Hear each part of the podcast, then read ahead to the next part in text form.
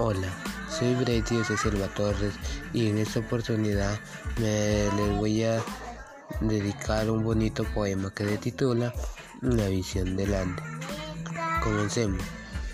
Subir al Ande y aspirar el rocío de la cumbre y a ver el suave rostro de la tarde y escoger la menuda violeta y escuchar la voz del ave, subir al ande a perseguir vizcachas y venados en la tibia alegría y verano, con el alma del ande en las extrañas entre el dulce fenómeno de la sangre y el aprestado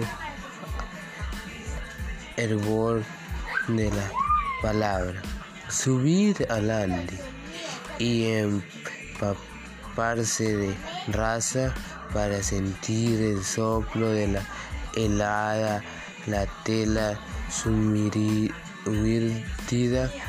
de la niebla y la enteca similar que no avanza.